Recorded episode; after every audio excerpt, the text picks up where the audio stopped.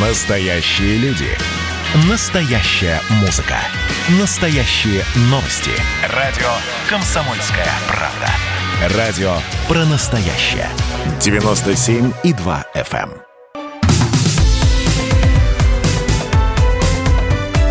Как дела, Россия? Ватсап-страна! Э, И будем говорить про канал Стамбул. Между Мраморным и Черным морями Турция начала строительство канала пр- судоходного канала в обход Босфора. О начале строительства накануне объявил президент Турции Реджеп Таип Эрдоган. Проект этот Стамбула был анонсирован еще 10 лет назад. 45 километров, ширина 275, глубиной 20 метров. Новая судоходная артерия которая, кстати говоря, разделит европейскую часть страны на две. Но здесь возникает вопрос. Э, зачем этот канал Турции? Э, ущемляет ли строительство Стамбула чьи-нибудь международные интересы? Не будет ли примерно таких же конфликтов между турецким и каким-нибудь зарубежным правительством, как это происходит, например, с «Северным потоком-2». У нас на прямой связи Борис Долгов, ведущий научный сотрудник Центра арабских и исламских исследований Института востоковедения Российской Академии Наук, доктор исторических наук. Борис Васильевич, здравствуйте. Здравствуйте. Борис Васильевич, что за канал такой и зачем он нужен?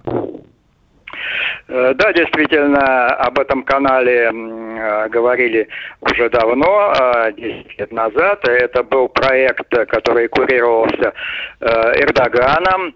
Э, И здесь надо прежде всего говорить о том, что этот канал э, является как бы э, символом э, вот этого расширения влияния Турции в регионе.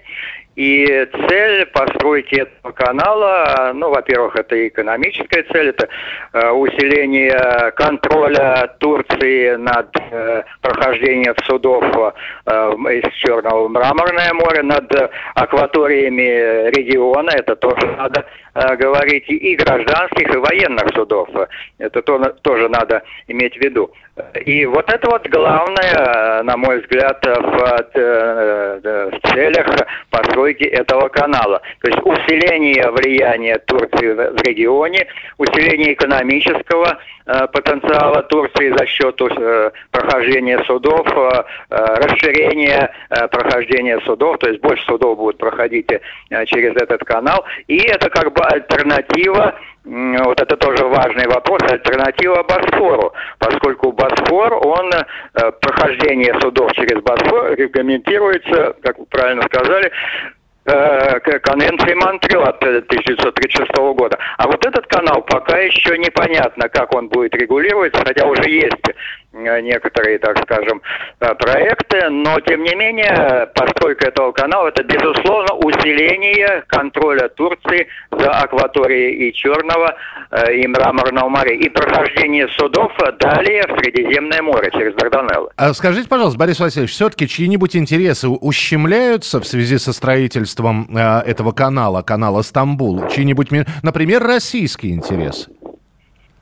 Да, это вот важный вопрос, безусловно, поскольку э, российские коммуникации э, и с э, нашими военными объектами в Сирии, э, Тартус э, и другие э, наши объекты, э, ведь коммуникации идут э, через эти проливы, сейчас Босфор и Дарданелла, а затем, возможно, нужно будет проходить и через э, вот этот новый э, пролив. Это интерес России. И здесь Россия должна, конечно, четко э, получить ответ от Турции о регламентации прохождения судов, в том числе и военных, через эти проливы. Э, Я должен сказать, что э, и в Турции неоднозначная позиция по постройке этих каналов тоже, э, все, наверное, помнят заявление э, турецких военных в отставке, правда, по поводу строительства этого канала, которое э, ставит под вопрос вот эту конвенцию Монтрео.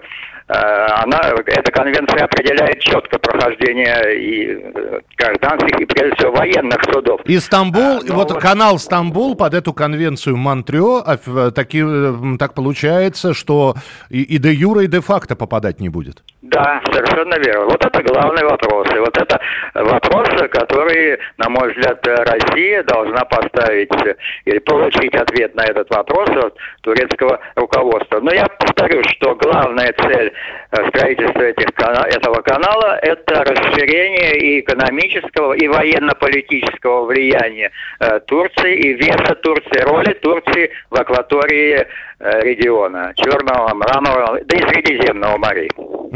Спасибо большое за комментарий, хотя мне очень интересно будет, конечно, послушать, что если, если вы сейчас об этом говорите и упомянули, по-моему, несколько раз, Борис Васильевич, как все-таки э, страны Североатлантического альянса, а Турция все-таки в НАТО входит с 52 года, как они на вот, особенно на прохождение военных судов будут реагировать.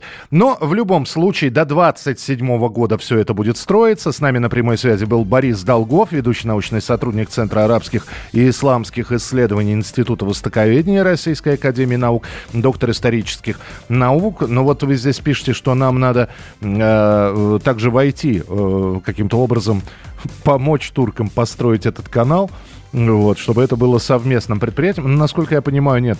Турецкие э, строители э, канала проходцы будут это делать самостоятельно и вряд ли будут привлекать. Это будет такой национальный проект – Э, без привлечения э, международных корпораций или других зарубежных стран. Но строительство долгое, это на ближайшие 6 лет планируется это все. От окончания работ запланировано на 27 год. То есть э, этот канал будет от и до вырод, сделан, построен. Да, официальное открытие еще на год, то есть до 28 года, когда по этому каналу действительно впервые пойдут сюда. Так что будет время еще возвращаться к этой теме, и мы к ней обязательно будем возвращаться. Как дела, Россия? Ватсап-страна! страна